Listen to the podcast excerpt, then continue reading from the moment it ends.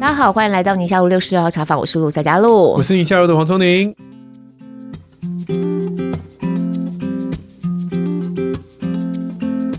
今天来到的这位，真的是我的 Hoping You，好朋友。你常常用你的人际关系帮我们，已经快要全部用完了，快全部用完了。蓬荜生辉，蓬荜生辉，蓬荜生辉。要不然你刚刚要讲什么？一时成语没有来，毕竟不是文组的。对啊，就是用完之后要准备用第二轮的、第三轮这样子。人家朋友就这么多这样。看看，今天这位我真的是第一次见面，非常兴奋。之前有听过他的大名吗？有啊，从你嘴巴里。哦，嘿，今天来到这位哦，是我们已经认识差不多二十年左右了，嗯、然后是我最早进到新闻圈的第一批认识的同事，这样子，所以真的是、嗯、啊，现在想起来觉得怎么时间过这么快啊？就以前认识的时候都是青春的巴腿这样。好，欢迎《天下杂志》影视中心总监李若梅，若梅好，洛梅好，露露好，黄医师好，很开心今天来到宁夏路六十六号茶房，我是李若梅。大家有没有觉得这声音有点熟悉？我我觉得应该很多人听到你声音会觉得很熟悉。若梅是这样，我跟你讲，我从以前呐、啊、才刚进电视圈，她的声音我就非常非常喜欢，嗯，声音有一种。哪一种？你好好想一下，有一种浑厚的感觉。就虽然女生声音在比较偏低沉，然后放在新闻里面，就会觉得让人听起来特别的有说服力。不会很凶吗？不会很凶吗？哎、欸，我都被听众有时候讲说我太凶哎、欸。你说你们听天下现在怕对啊？有人有听众回馈说，嗯，太严肃了一点，害我要不断要调整哦。那你播的内容有很轻松吗？当然没有啊，所以你看黄医师点出重点了嘛。对，我们今天要洛梅来，其实我们自己做 podcast，我跟聪宁跨行到 podcast 这样子的这个兼职哦，也差不多两年多的时间了嘛哈。然后我们今天等于是请洛美来跟我们聊一聊我们同业之间的分享，互相交流。今天是来验收的。他在看验收我们是不是？对，真的，因为他们听天下呢排名非常的前面，他们一天可以做到三更。我刚刚一聊，我眼珠都快掉出来了。没有，我今天是要好好来利用一个这么在壮年父母亲这么红的一个节目当中，要来打歌，我要来打听天下跟闯天下。没有，我跟你讲，年轻父母亲也很多，年轻父母亲，嗯，年轻父母亲也很多，反正都是壮年啦，都是青壮年。对，你没有办法，你到了现在这个年纪，你就是必须很诚恳的面对自己，就是一个。壮年，哎，讲到这个，我觉得好像立刻就岔题了耶。嗯，我觉得我这两年确实感受到那种身体老化的一个过程。真的吗？以前都好像不会感受到自己身体上有什么样的变化，嗯，但是就是特别是这两年，你才好像开始有一种内观，去观察到说，哦，自己原来在慢慢的退化当中。以前好像年轻就是做新闻，就是一直不断的往前冲啊，他一直往前冲，一直往外看。然后大家因为我过去可能也常在外面跑，很常出差，然后在大陆也住很长的时间。这两年我觉得确实。感受到自己身体的变化。我们常常说，我们这个年纪就是潮间带，嗯，然后潮间带，对啊，对啊，你面对后面的后浪一直涌上来，然后你又在这个中间的这个阶段嘛，所以我觉得你讲的这个真的是我们四十几岁人，其实常常你刚刚用内观这两个字，我觉得真的很好啊，因为你突然发现说，哎，到了这个年纪，不管自己的身体状况、心理状况，好像一直处于一个必须要重新整理，你才能够回头看到后面还是一直涌上来，不停的有挑战，或者是孩子给你各样难题，然后你看到你前方老人家在你前面，不管你是需要照顾他们，或者是你看着他们，觉得自己以后会是什么样子。我觉得现在就是处在这个阶段，好像不是只是像以前那种义无反顾的我就冲就对了，我就在事业上面，在自己喜欢做任何事情上面，我高兴就好这样子。而且以前我觉得在新闻行业就是逞凶斗狠嘛，现在你就会发现你的那个客观条件已经没有办法再逞凶斗狠，要适时的认输。嗯，让大家稍微了解一下若梅的背景其实是很精彩的，你跟大家自我介绍一下。我们是差不多，我们应该是二零，我再早一点点进电视台，对我二零早个半年，零二年入行。下海的，对，我是零三，露露也是零三年，我记得。对，而且为什么会记那么清楚？露露一进来就是轰动全电视台啊！有啊，美女进来轰动全电视台，是男男女女大家都觉得非常轰动。对，我自己是不知道。对，然后进来之后就是在政治线嘛。对，因为我们那时候认识，是我们那时候在立法院，对，跑政治新闻，然后。我后来那时候我们经历了二零零四年那时候最激烈的总统大选，嗯，但后来因为我自己对两岸关系很有兴趣，我后来零五年就到大陆驻点，一直待到二零一一年。哦，蛮久的。我跟你讲，我刚入行的时候，他就是我的你知道典范，我就希望能够夏嘉璐。我觉得昨天给你了两百万，果真没有白给 两百万嘞，是什么币值单位呀？嗯，对啊，他就是。在中国大陆，那现在上海，再到现在上海，然后蛮长的时间嘛。对对对，嗯、我觉得那时候有趣的是，因为那时候是胡文体制，我觉得那个时候在大陆的，不管是台湾记者、香港记者，甚至是外国记者，那时候大家都觉得好像中国有机会朝着民主政治的方向来走。我觉得那时候整个大环境是这样，但是谁知道就是现在西上台，我觉得现在这种状态是完全呃已经是恢复帝制了，完全恢复帝制。我觉得我们这样子那个尺度会不会太开？还可以 OK 啊，我们 OK 啊，都还 OK。都还，OK，对，然后后来，因为我还是也做过办公室一段时间，但那个时候还是很怀念在外面爬爬照的日子，所以后来那个时候又去 Focus 嘛，那时候就比较多在跑国际专题。Focus 就是我们 TBS 非常有名的一个专门在讲国际新闻的节目，然后方年华方老师主持的。对，然后那个时候也因为有这样的关系，所以去了蛮多很有趣的地方，去图瓦鲁，我们的邦交国。嗯、那时候去图瓦鲁是因为那时候去了那个巴黎气候峰会。巴黎气候峰会都在讨论说，就是这个全球气候暖化嘛。那个时候就是两个国家在争取 谁会最先被淹没，一个是马尔蒂夫，一个是图瓦鲁。那时候图瓦鲁的外交部长他那时候就开了一个记者会，他站在水当中，就是说希望全球这些发达国家，你们不能为了你自己的经济发展，你要去顾及到这些南太平洋这些岛国。所以那时候因为做这个气候议题去了图瓦鲁，那又是另外一个故事。然后哈萨克啦，嗯，对，就去了一些蛮有趣的地方。所以我觉得大概过去在跑新闻经验当中，我觉得确实过去二十年。呃，算是活得蛮精彩、蛮有趣的，真的不夸张。今天如果洛美来跟大家分享他过去跑线跑哪些有趣的，这个我们今天就节目就做不完，所以我下次还有机会再来上一下路。嗯嗯，今天我们就一路录个十个小时，然后还不止，他还一度去开了一个小酒馆、餐酒馆。你看他这么厉害，跨业跨了这么大。在在图瓦鲁吗？酒馆的妈妈桑，在图瓦图瓦鲁没有办法。对，那个是人生的一个岔路啦。对，可是很精彩。虽然几年时间，那时候大概五年也有哈。你说酒馆开的时间吗？其实有九年。九年，天哪！你知道吗？那时候他刚开的时候，我们去，我们家小孩都还好小，然后他们卖酒的嘛，还特别我们家小孩弄了一个牛奶的，就是打发泡牛奶这样子。然后 Baby Chino，对，Baby Chino。嗯，然后那时候的照片到现在。哇，因为那个照片里面雅芳也在啊，王医师也认识雅芳，雅芳也我们的特派员呢，我们英国特派，我们宁夏路的对伦敦特派员，对，你好像是先去了英国、澳洲。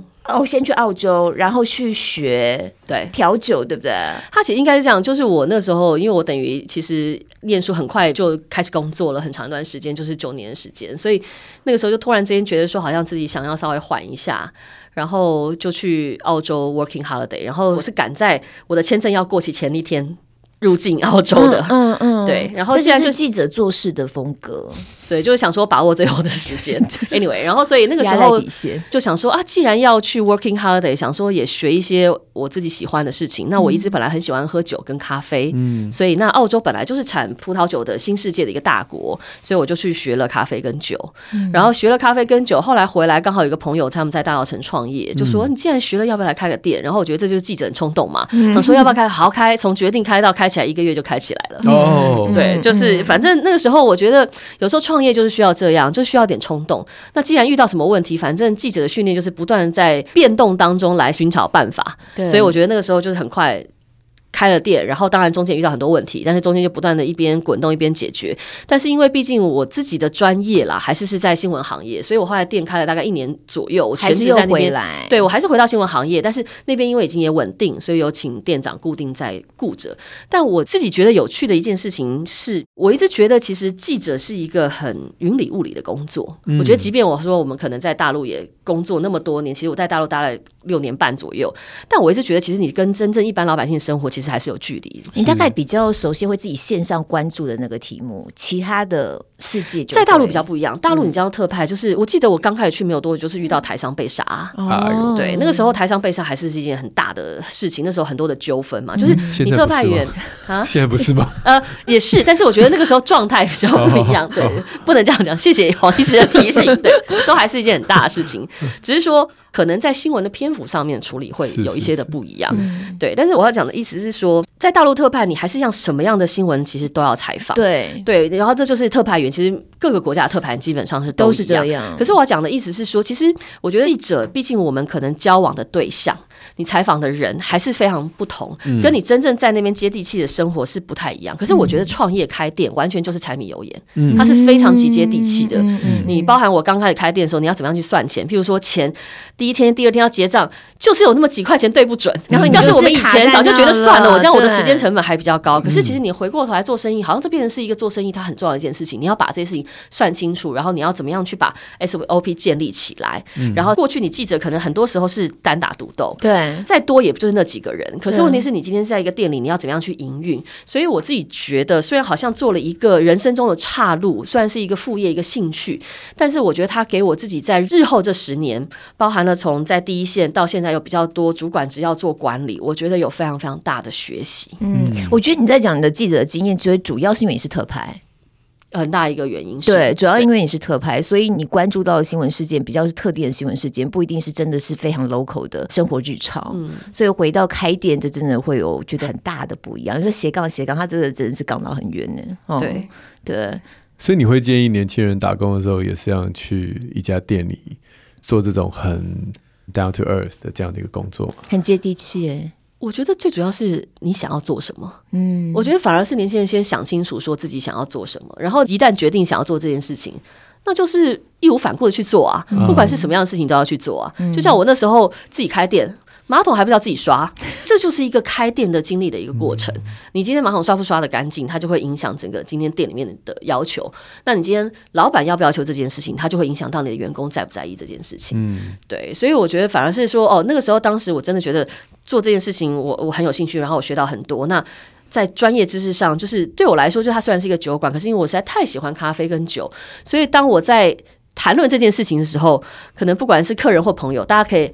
这是他们的形容啦，就感受到我非常满满的热忱这件事情。嗯、所以我觉得可能不管在开店或者是做记者这份工作，即便就是为什么还是回来这个专业，到现在我觉得媒体环境有很大的变化，可是我都还是觉得做记者这份工作让我觉得还是有很高度的热忱，所以一直还是愿意投入很多的心力在这件事情上。嗯、对，然后即便从过去可能做影像报道到现在这四年，因为天下在做数位转型，然后开始来做 podcast，然后一路上也都是。冲得很快，然后也从这个当中，因为 Podcast 就是一个新的媒体，也学习了很多的东西。对对对。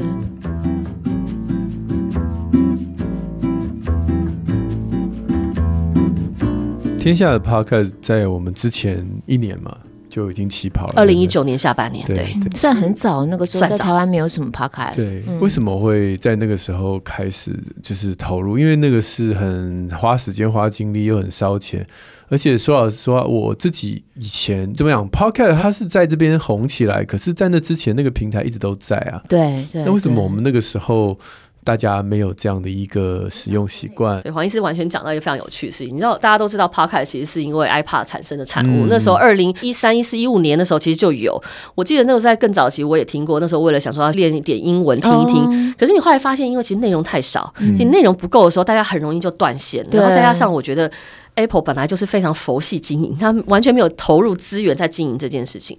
那回到就是说，天下那时候为什么会在二零一九年突然决定来做这件事情？其实也是无心插柳。嗯，因为天下其实因为我们是做订阅制，所以其实我们会很固定的去收集读者的订户的意见，而且其实天下真的很重视读者跟所有用户的一些意见。所以那个时候过去，其实天下有自己的一个新闻的 App，那 App 里面本来就有固定的语音读的。机器朗读新闻，对，但是就不断收到各种的订户，就是来回馈说，就是觉得这个机器很难听啊，然后就不好听，因为没有温度，就是在讲说你们可不可以找人来录？然后他们也觉得说，现在确实有这样的需求，因为我们的读者有一批确实年纪比较大，他们也面临到现在就是眼睛看不太清楚，可能听确实能够去符合他们的一个需求。所以那个时候就是因为又收到了那样子的回馈。那因为天下本来我们就是我负责就是一个影视中心嘛，我们主要是以 video 为主，但是因为 video 当然它也包括了 audio 有声音的处理，所以那个时候有次在。就刚好就是在我们的编辑部，然后那个时候我们的总编辑婉瑜，他就突然说：“哎，这个读者又来回馈说他们听了觉得很难听。”他问我说：“要不要想想办法，我们可以做些什么？”所以那时候我就心里在想说：“其实我们可以来试试看用真人来录啊！既然读者有这样子的一个需求，我们可以来试试看。再加上因为我们平时平常在拍影片录声音这件事情，对我们来说难度不算高，但是只要去思考是说我到底要怎么样开始来运作。所以那个时候我们就开始非常小批量的来做尝试，但是一开始尝试也不是放在 Podcast 上面，我们先放在我们原来。的里面不是 app，也不是 app，因为 app 它还是另外一个技术。我们先放在我们的社群平台上，嗯、先放在脸书。那时候脸书还是我们最大宗在做测试的。嗯，嗯然后测试同一时间，我就想说一边测试，我们就一边做研究。是什么？你放在脸书上一个链接，然后点进去就会有一个声音，没错，声音档案出来。对，我就是告诉你说，我们现在开始有人声录音，然后请大家然后收集一些回馈嘛，嗯、同一时间一起来做。哦，对。那同一时间呢，天下真的很喜欢做研究，做 benchmark，所以我就开始去研究。突然就发现，哎，在二零一八一九年的时候，中美两大市场在 Podcast 产生了很大的变化。嗯，你就会发现，过去在 Podcast 发展上面都是平平的那个曲线平平，突然。从二零一八年开始起来，就是以美国跟中国这两大市场为主。过去我们没有发现，但是那个时候就代表，其实中国那时候也开始有 Podcast 节目蛮多，但是他们是在他们自己的平台，尤其像喜马拉雅这样子的平台上的声音产品，对对，包含了有一些像譬如说得到，他们其实是自己的 App，但是它也已经在发展，所有的东西一定要从内容，一定要有内容，它才有办法平台把它做起来，形式上也。是以说书为主哈，比较说书，然后有不同型，但是基本上你所有是用声音听的，线上学习类的比较多，也是都可以算是。嗯、那在以美国来说，它当然就是运用 Podcast 的平台，对，对，所以我才发觉到说，哎，而且不光只是说其他的一些声音产品，是连。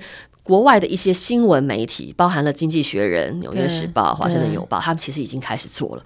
所以那个时候，因为有一段时间我们没有去研究这件事情，然后才突然发现说，哎，通常啦，台湾的这个流行的曲线是这样。通常如果美国已经开始，那后面再过了一两年，台湾应该就会慢慢起来了。嗯、对，所以那个时候就觉得说，好像可以开始来做一点点的尝试。过没有多久，确实台湾的一些节目也开始来做了，嗯、所以我觉得确实是一个五行插流，所以我们算是很早期的就进入到这个市场。嗯、那那个时候一旦决定开始要做，因为也必须是用现有的资源来做，所以那时候大概就是我的想法就是说，我们本来就有一些好的内容，所以我们大概可以做几件事情。第一个，我们本来每天就有那么大量的，我觉得真的是相对比较深度的新闻的产出，嗯、所以我们一开始从。原来少少的只有两个节目到四个节目，到很快了才两个月之后，我就决定要我们的节目变成是日更，天天更新。因为我觉得天天更新这件事情是可以快速的去黏着度到我们的受众。嗯，然后那时候做了一个，以我们现在大家可能或许可能宁夏路的听众，说不定也有听过《听天下》。我想应该很多人听过。我们其中有一个节目就叫做《天下零时差》，它其实就是每天早上八点帮大家讲了一个最重要的一个当天的国际财经或是趋势的新闻，其实是用一种新闻编播的一种方式。当时我采取的方式还是有点老套，我们还是有个片头，嗯、对。但是那个片头呢，其实我们的 slogan 就是早上八点听天下，嗯、掌握国际财经趋势零时差。对对对。但讲白了，到现在还是都是沿用啊，都还是沿用。但是那时候其实也有人内部有讨论说，其实现在网络你随时都要听可以，早上为什么要有节目表？为什么要有片头？对，我就是希望大家养成这个习惯，你每天早上一起床，不管是不是真的八点，可是我们现在确实很多的听众早上起来他就反正就开了。其实我们虽然说八点，但我们其实会更早一点点上架。对，所以其实就养成大家习惯。那这个节目现在变成是说。我们听天下，它变成是一个非常招牌，然后也大家非常喜欢的一个需求，对准了大家的喜好。对，我不晓得大家听到这边有没有那个感觉？其实不管你是不是媒体产业，每一个人的每天的生活其实离不开的。你说好，我现在不开电视，或我们家没有电视，我们家不接第四台了，你总是网络上你会看呐、你在网络上你会要找讯息啊，或者像我们这样的 Podcast 平台。那我跟洛梅，我们这一代的媒体人，其实就经历了这个过程，从有线电视，虽然我们没有经历就是无线到有线这一段，但我从有线没有经历过无限最好的时光。对，年终奖金拿麻布袋来装的，那真的是黄金年代。里面装的是什么比较重要？但是我要跟黄姨讲，以前那个时候老三台的时候，真的是黄金时代，单月单薪，双月双薪，然后年终奖金真的是麻布袋背着现金在。它的市场就这这么大的市场，可是能够进到市场就那三台，所以能够进到这个门槛的都非常困难，广告都是躺着赚。对啊，是人家拿着钱来拜托你，可不可以下广告？对，那到了我们那个年代，其实我们其实就是在中天同时嘛，中天刚开始的时候，那时候波湾战争吧，我觉得。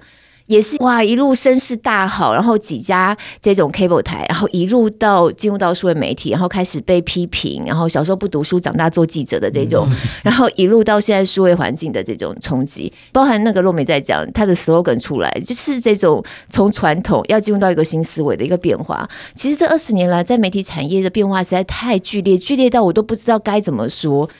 可能听众应该自己生活当中都会有感觉耶。但是两位就是好像在这个产业当中还是很有热情，所以即便外在环境这样不断的改变，是怎么样去支持你这个起初的热心，一直到现在？虽然你终于就开始，也不知道要做别的什么事情，开酒馆啊。大部分的人都是这样说啦，但是真的还是有很高度的热情。嗯、我一直觉得说，虽然现在任何人都可以做媒体。现在都是自媒体的时代，但是有时候我在想，就是说我们经历过传统新闻训练，对于所谓第四权该扮演什么样的角色，新闻编采该怎么样去谨守这个分际，对，我觉得好像可能现在年轻人也会觉得这有点八股，可是我觉得退回来说，这其实是对于社会进步，好像似乎还是有我们需要存在的理由，嗯，我们可能自己这样讲啦，嗯、但是我不确定年轻人能不能这样。我相信有很多对媒体长期不满的，或是对台湾新闻圈长期不满的朋友，可能会觉得说，你们新闻就是都写一些就是立场也不公正啊，或是什么什么假新闻什么的。可是我觉得我们自己在媒体里头坚守岗位的很多的媒体人是非常有自省能力的。我们确实在这一路上。也曾经犯过错，可是，在每一次犯错过程当中，我们还是心里头有那把尺在。我觉得一个媒体人心里的那把尺是很重要，然后我们会自己去修正，自己去检讨。嗯、你不讲别的，像上次。我们在讲我们零四年总统大选那一次，嗯、我觉得在那一次总统大选之后，大家就再也不关票了。就 是其实它是一个流程，你还把它拉长当成一个历史。我觉得我们在这个行业里头，我们自己其实也不断的、不断的在修正、在调整我们自己，以至于当你坚守心里头的这把尺，在现在这种数位时代看起来就是更需要、更必要，因为讯息太多了。你要怎么样去做媒体的辨识、真假讯息的辨识？如果你没有那把尺，真的完全是按照自己的私利来，按照自己的这种主观的意识去来做的话，那其实是很可怕的一件事情。嗯嗯、所以刚才若梅在讲，我们毕竟还是有经过那个传统的价值文学的训练，对，然后价值观的建立，我觉得那个其实是对我来说是很关键的一环呢。对，我会觉得说，可能在现在媒体试读可能会变得更重要。那但是当然，我觉得其实。回过头来，我觉得媒体当然有很多需要检讨的地方，对。但是换一个角度思考，是说，也就是因为在这样的时代，那媒体更应该去扮演他原来应该要扮演那样的一个角色。对，只是说，我觉得在。这二十年中，我觉得比较大的一个学习是，我觉得过去的传统的记者或是做讯息的传播者，比较思考是单向的。嗯，因为过去就是我们想说，我们喂养什么丢什么，好像观众或者是听众就应该要去接收。可是现在已经完全不是，现在是双向的。所以我觉得我自己这几年最大的学习，反而回过头来是开始去思考说，我的乐听众他需要的是什么。嗯，所以包含我们现在在制作内容的时候，也在思考这件事情，设计。以听天下跟闯天下，我们两个频道里面有这么多节目，二十几个节目，我们能不能这每一个地方都能够去对准我今天听众他的需求会是哪些地方？我觉得这个东西可能是跟我觉得我自己在过去的时候比较没有去思考到的这件事情。嗯，那尤其是以前，当然我们看的数字也很简单，大概就是电视台就收视率，报纸就是对，然后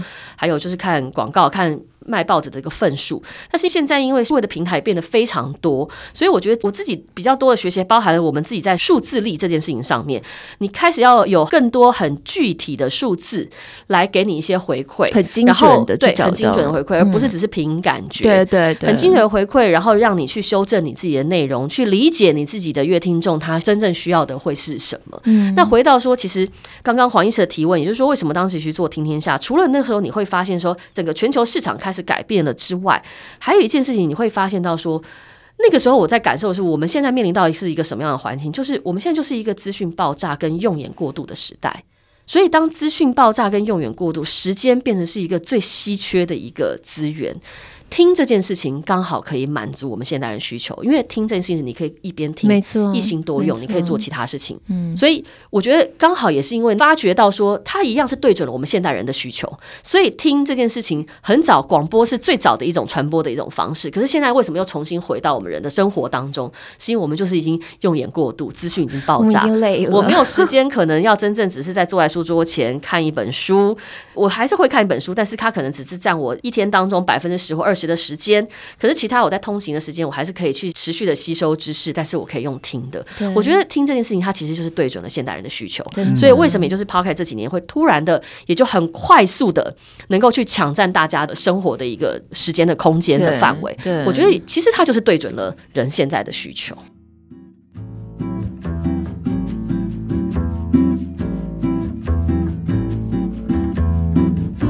其实 Podcast 我觉得要做，我们当时也在讨论，然后说很多素人也都可以做 Podcast，门槛真的很低啊！你就是一个麦克风拿来接接线，然后你甚至也不需要怎么剪辑就放上去了。但要做跟要做的好，做到让大家看到是另外一回事。对对，对，所以这过程当中你们其实也有一些挣扎嘛，或是说曾经有什么样的调整的一个历程吗？我觉得现在跟以前不太一样，就是我觉得我们过去其实做内容的，做内容有有一个很大的问题，就是 通常都会压到最后一刻，你就会你永远不会觉得自己是完美，你都会压。到最后一刻才要 daylight 才要 daylight 死线才会出手，就算出手，你到时候看你都会觉得说还是有很多可以再 修改的地方。对，对，可是我觉得时代环境不一样，就是我们自己要去调整。就是现在我就刚讲，现在时间跟资源非常稀缺，所以我觉得确实现在在不同的产品上面、不同的内容上面，你可能会分级数，有些是 A 级、B 级、C 级，不是代表说我今天不认真，而是说我今天这个样的东西，我就是要用这样子的资源来处理它。嗯、所以呢，回归到一开始我们在做 Podcast 的时候，确实啊，大家对于所有天下的品牌，其实他对他的这个要求的标准是在某一个程度，所以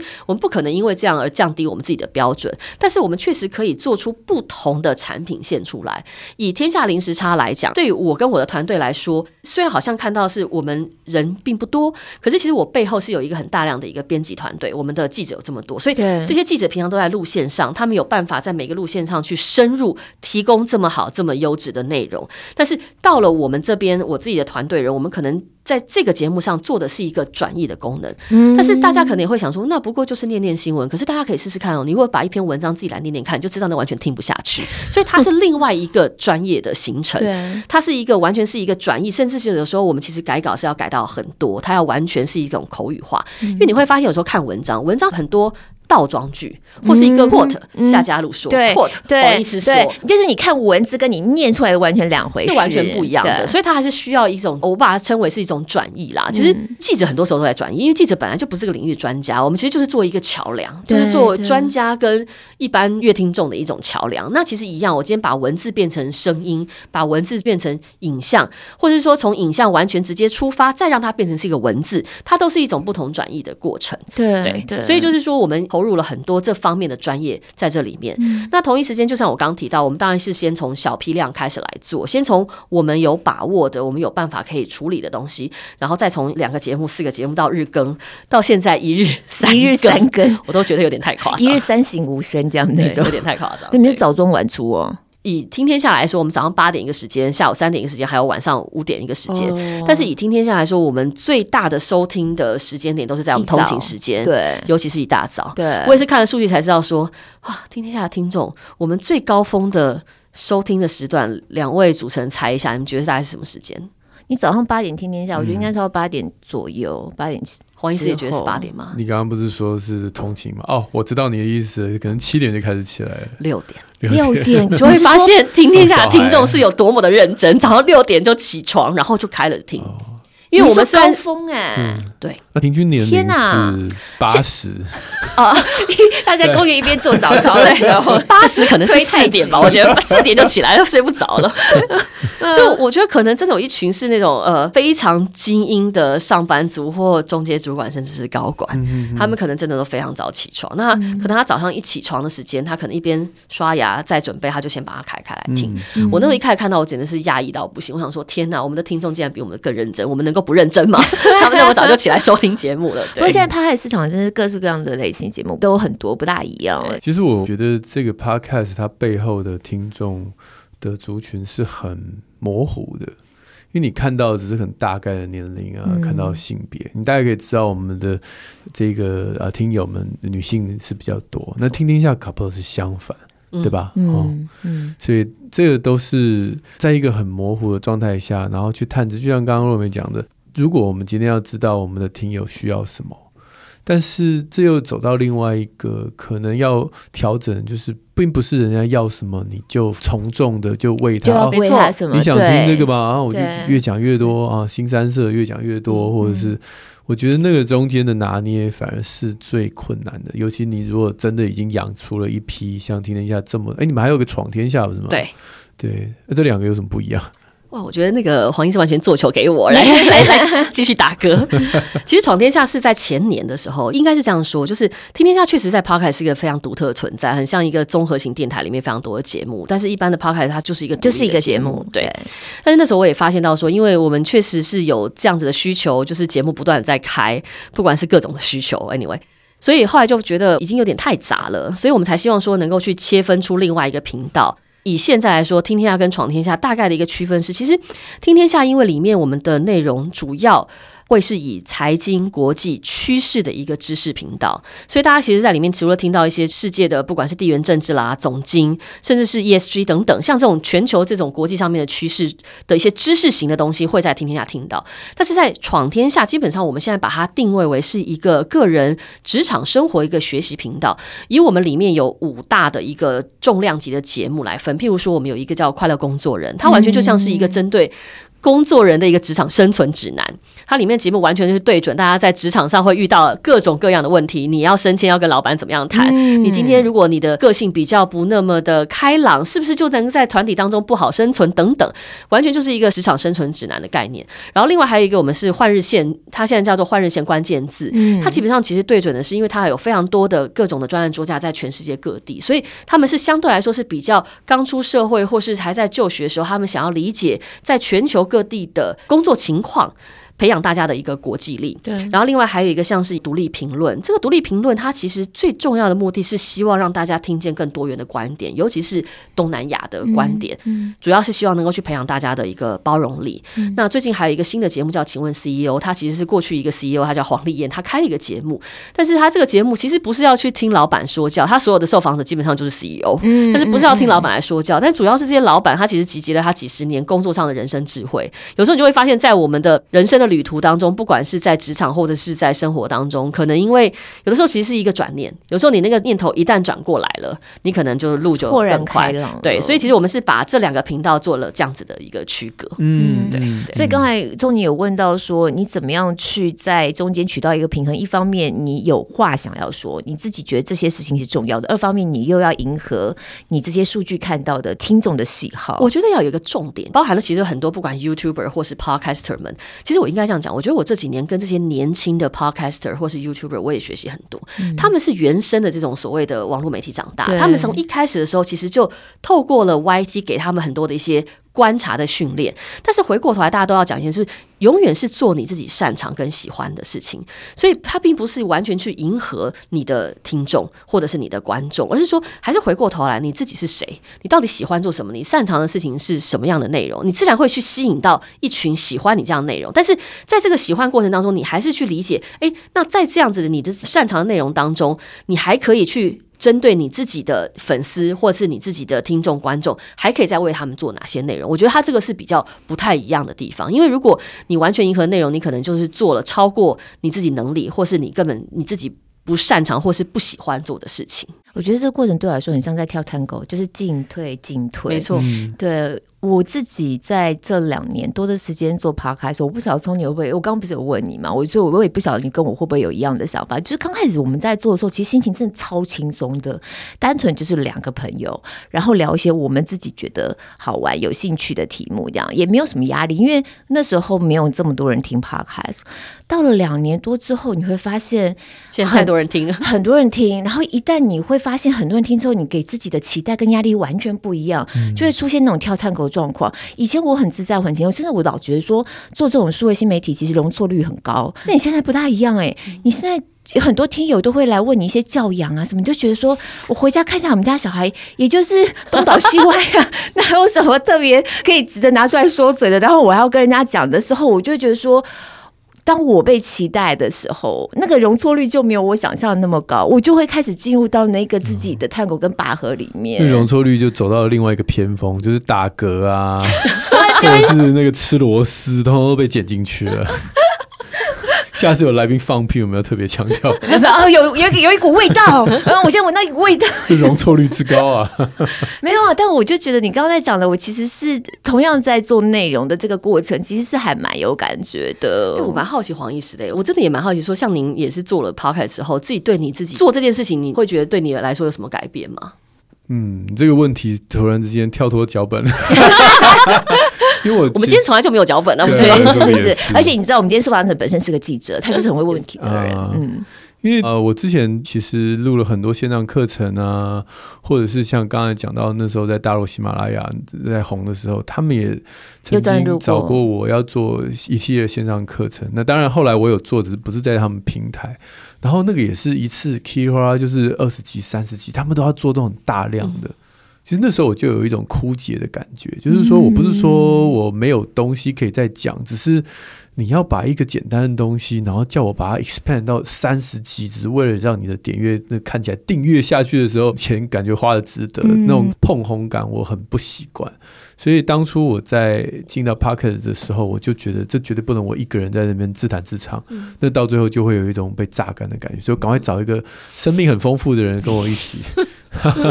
对，对对，来分担这样，但是 生命并没有很丰富。现在就是走到第二个，我认为啦，我们过去这半年一年已经走到下一个阶段，就是说我们不再榨干自己的生命，或者是我们的知识，或者什么 know how。呃，或者观点，其实一开始我们都是常常会沟通我们的观点。一开始只有我们两个自己录，制没有来宾的。嗯，嗯，我觉得现在更多的就是我们要从外面再得到更多的观点，来丰富我们听友的看事情的面向。比如像落梅今天来，这就是一个新的观点。那我们之前就是靠露露这个交友广阔，常常有各式各样的专家来，那我们都可以从不同领域的人身上看到。他在台湾这一块土地上面，或者是国际的情势上面，他们的看法跟他们自己身边的经验，我觉得这样的一个走向才不会搞到最后就是整个干掉。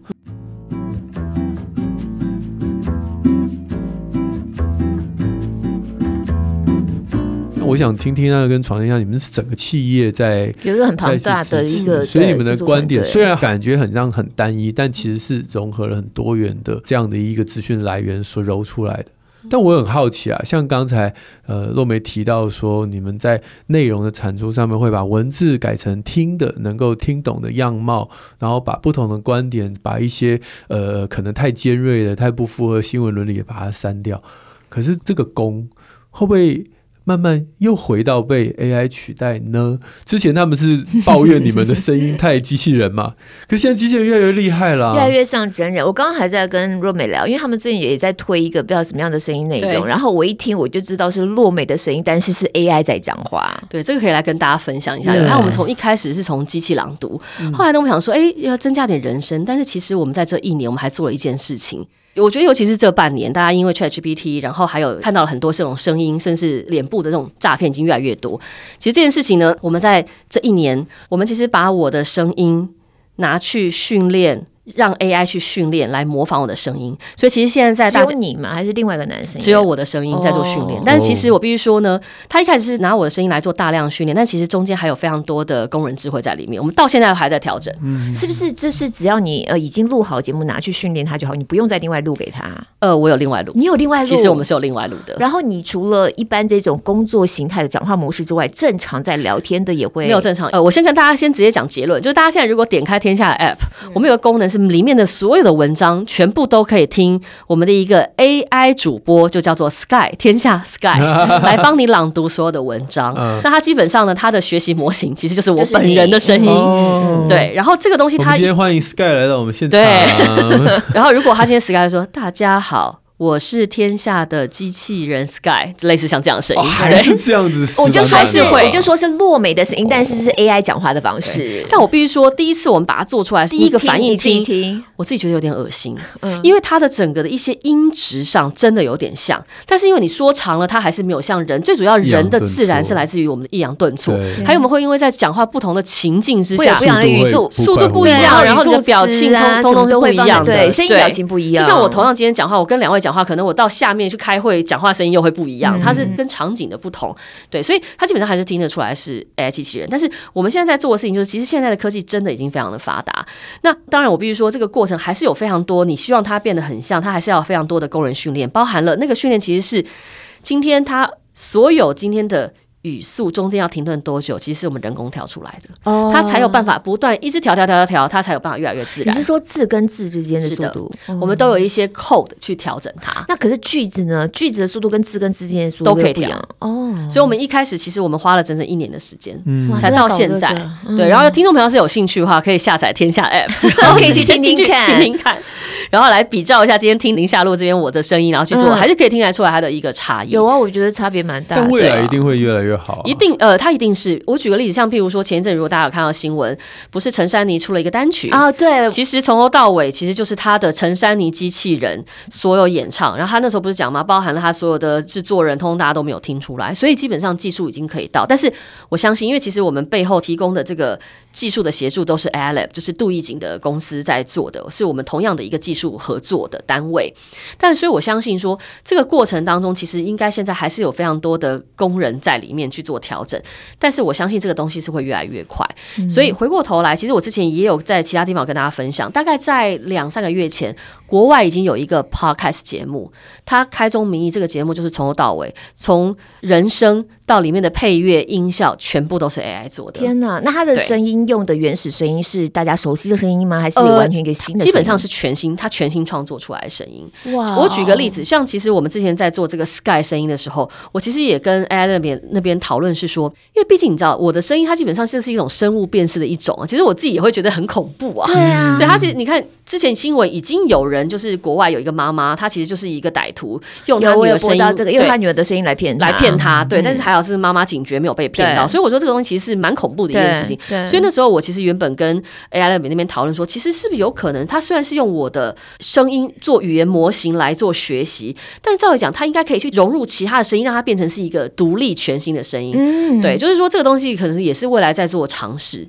对，但是我觉得回过头来，这件事一定会越来越快。对，那我觉得作为人，作为记者，我自己还是会觉得说，对我们来说，我们其实我倒不会非常担心。就像你看，现在已经有机器人来学我的声音，但是我倒不会太担心说一定会被取代的问题。嗯、我反而会觉得是说，至少这一年，我觉得很有趣。未来人要学的是人机写作。嗯，我们未来人如果能够越跟 AI 合作的越好。它的竞争力就会越强，嗯，所以我倒不会那么的完全的担心说我们人会被取代。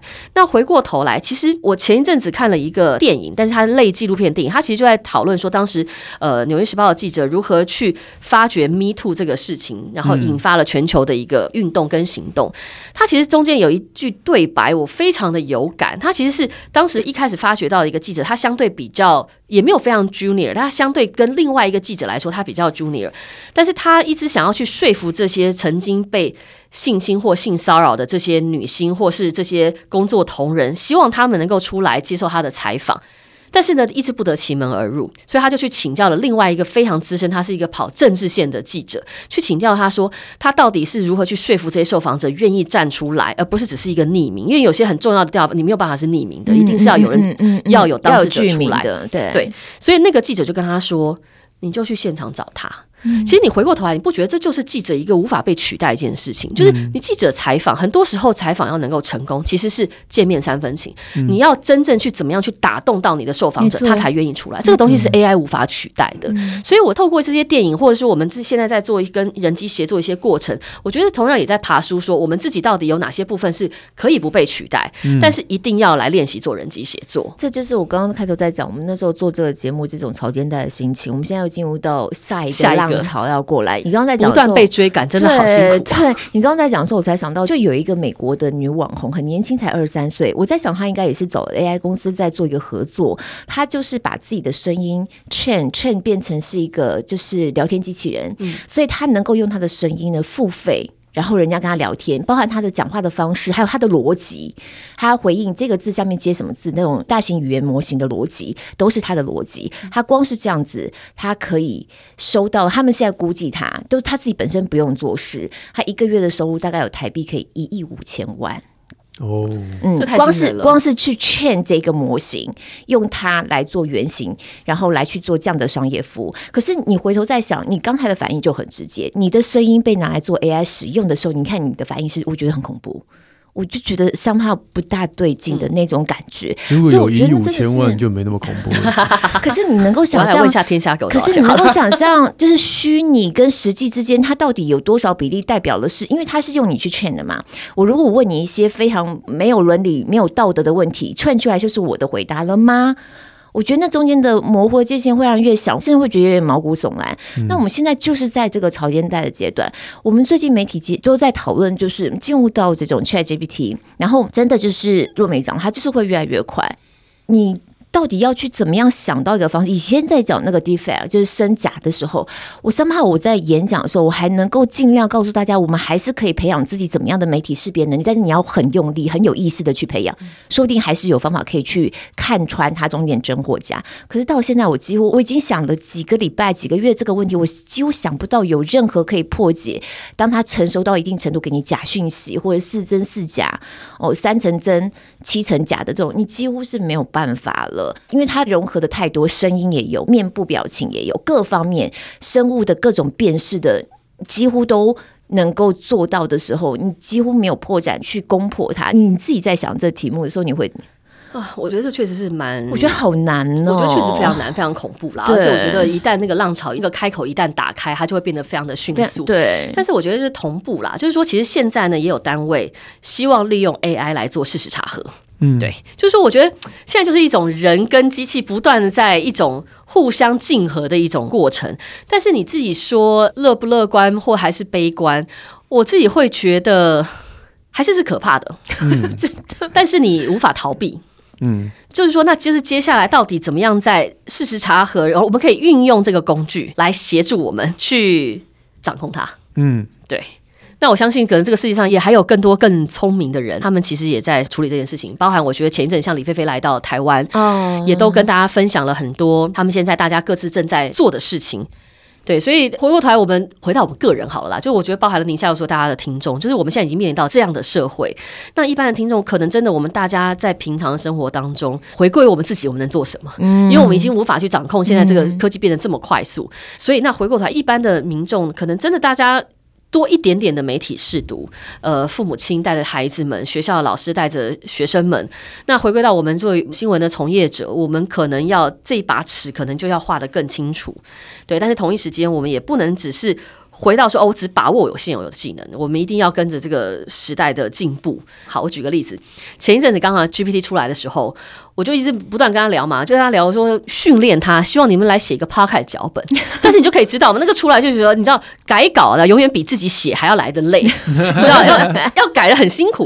但是你就会发现，还是不断跟他做一点练习，那试试看看会不会有一天呢，他真的有机会要来帮助你。嗯、那我觉得稿子这件事情，我觉得不是那么容易。可是你会发现，可能在 Mid Journey 图像这件事情，对，你就会发现已经很多人可以操作的非常厉害了。对对对对，对，我反而会觉得说，我们可能作为一般人，我们可能能真的不要排斥这件事情，反而是要去练习去。跟它共处，然后去使用它，我相信可能至少对我们未来还是是有些帮助的。图像跟这种语言呢，文字内容，我觉得最大的差别是因为图像它本来就可以很主观。嗯，你说一只狮子它要长什么样，你可以很卡通的狮子，或者是很拟，它就是真的，但是就是一只狮子，或很拟人的狮子，所以它可以很主观。但语言的逻辑不一样，文字的逻辑不一样，文字的逻辑就是必须真的是要有逻辑的。嗯、对，所以我觉得那个当它进入到文字逻辑都可以这么清楚的时候。因为有一部分的人比较相对没有那么悲观，他们认为说，因为这个学习模型它基本上就是一个文字接龙的概念。对对对，这群人他们认为说，大家不用那么担心，他现在目前学的其实就是一个文字接龙，他是用大数据一直不断帮你接接接接接下去。嗯，但是你知道，谁知道现在还没有开放，就是大家科学家们已经研究到什么样的程度？对，我相信那个时代来临会非常快。我我觉得这对我们目前生活在这个时代的人们来说是一个极大的挑战。王医生应该可能，我觉得在医学的领域，应该其实大家也常常都在提到怎么样运用 AI 在医疗上面，能够去协助第一线的医生去帮助他可能处理一些比较相对琐碎的事情吧。对啊，不过因为医疗这个最后那一端还是病人本身，嗯、所以病人不太，至少短期内呢，我相信至少这个世代大概都不会太相信说，哎，你今天 AI 给我的东西，我就照单全吃。所以呃，在医疗上面，人机刚刚说人机合作协作的这样的一个概念是存在，但呃，医生暂时还不会失业了。嗯嗯、但是你说下一个时代，下一个时代对于这种 AI 的信任感，他们可能出生就已经在这样的一个环境当中，或许他反而更信任 AI，还反而不信任我面前这个活生生的人，也说不定。那到那个时候，这种信任感的崩解。呃，在医疗上会有什么变化，我们就很难讲。真的，我们在讲认知作战，认知作战，它其实建立的一个基础就是刚刚我觉得从你在讲信任感，嗯，对。嗯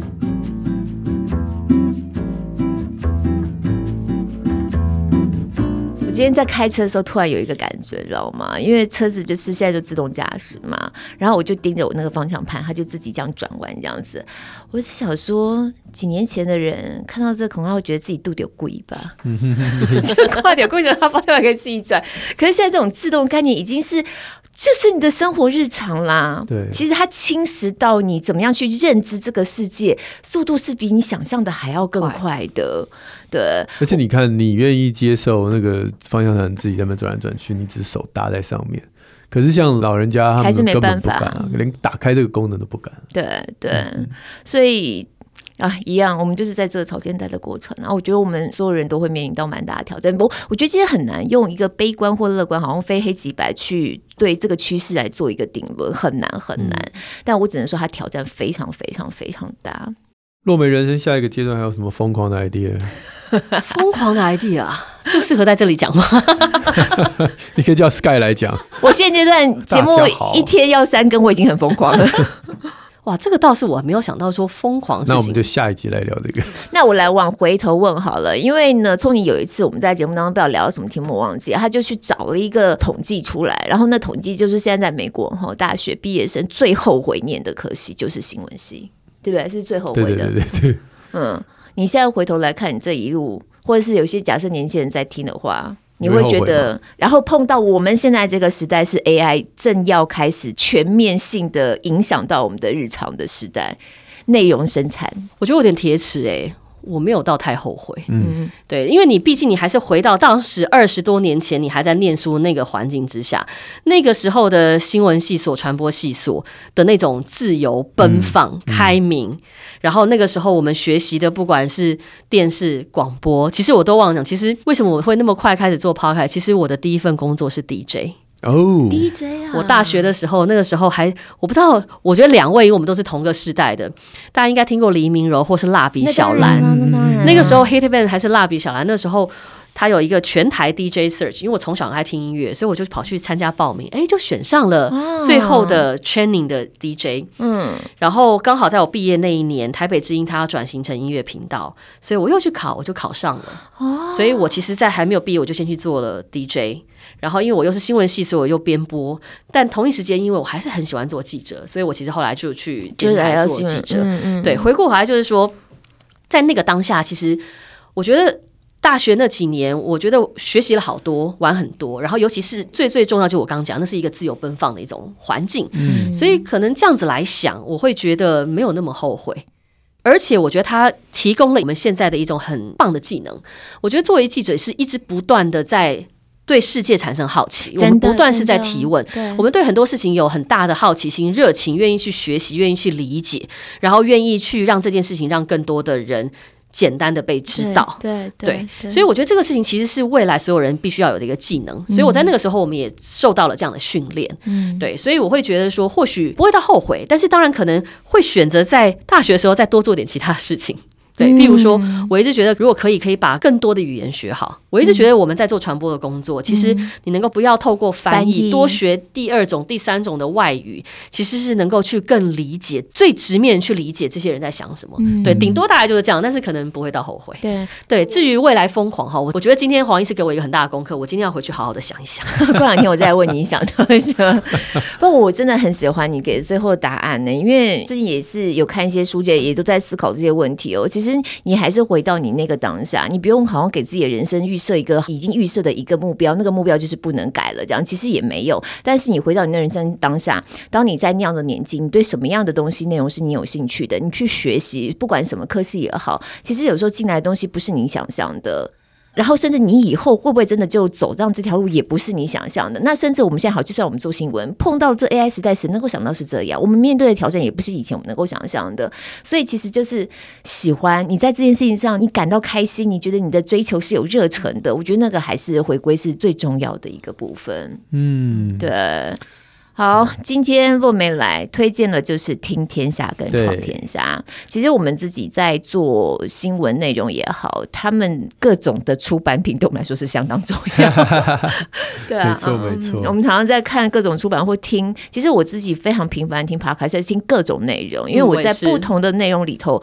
我都会引起一些好奇，有的时候真的很妙，有的时候像我们自己在敲来宾啊，在做题目啊，也会有这种挣扎，就是这到底观众听不听啊？观众吃不吃啊？这节收听率状况会怎么样？不晓得。可是就我自己本身来说，我真的每听到一个，即便是合作的内容哦，你都会觉得哇，你们产业好有趣哦，哇，你们今天做的产品背后怎么这么多故事啊？等这种我都会觉得我喜欢。所以有的时候还是回到刚才讲的，你不一定要把自己先说到我今天听这个东西，我好像一定要有一个目的性，而就是开放的心情听，其实常常会有一些意外的收获。嗯、虽然我觉得现在世界感觉好像真的很纷乱哦，资讯那么多爆炸，嗯、可是我觉得相对来说还是幸福的。真的，你可以这么简单、轻易又这么低成本的去在各种的平台上吸收到这么多的资讯，不光是资讯，就是能够去丰富你的生活。我觉得科技进步对人类还是是很美好的。对，而且 Podcast 对我来说，它是一个比较。Easy 比较轻量吸收讯息的一个方式，所以我可以开心的、愉快的吸收讯息，好像没有什么压力。我真的还蛮喜欢这两年我自己投入在 Podcast 这个领域里面。嗯嗯，对，我们今天同业来互相交流分享一下。对，谢谢两位主持人让我来打歌打节目，打节目。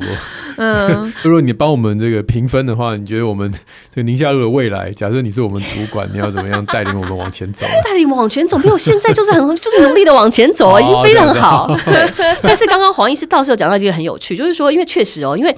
在 Podcast，它因为受限于后台的数据的影响，可能我们对于我们的听众上面可能有点模糊。但是我们可以做一件事情，就是以我们现在来做，我们已经做过四次的自己做的一个听众的调查。哦、嗯，对，不是仰赖后台数据的这些比较 rough 的一些。听众轮廓，嗯、我们另外自己做一调查，这样的话就可以更清楚理解到宁夏路的听众朋友长什么样，然后他们喜欢什么，喜欢你们的哪里。哦，可是那个哦，那个就是那个 sample size 要够大，不然你就会有抽样的误差。在节目上面广撒，你看看回收几份？对啊，对，我相信一定回收率可以很高。以两位的魅力来说，对我来说有一次非常有帮助的经验，就是我们上次做 live podcast。那一次，我觉得就是实际上真的是面对了我们的听众，然后再想看到他们长什么样子，他们的回馈很立即，他们的回馈很立即，然后重点是看到他们实际上真人坐在那里的那种，你说不上来的一种亲切感。对，嗯，就发现后台都是女的，就来都是男的啊，没有啦，开玩笑。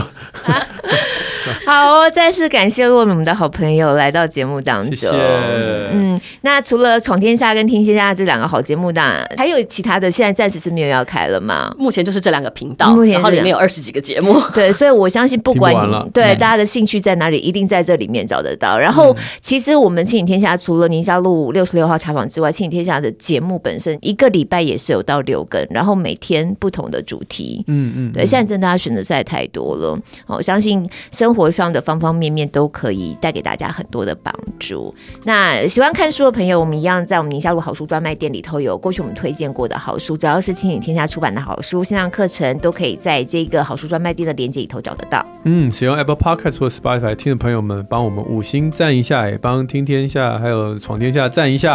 许愿池持续开放当中，我们礼拜六空中再会喽，拜拜，拜拜，谢谢，拜拜，谢谢大家。拜拜。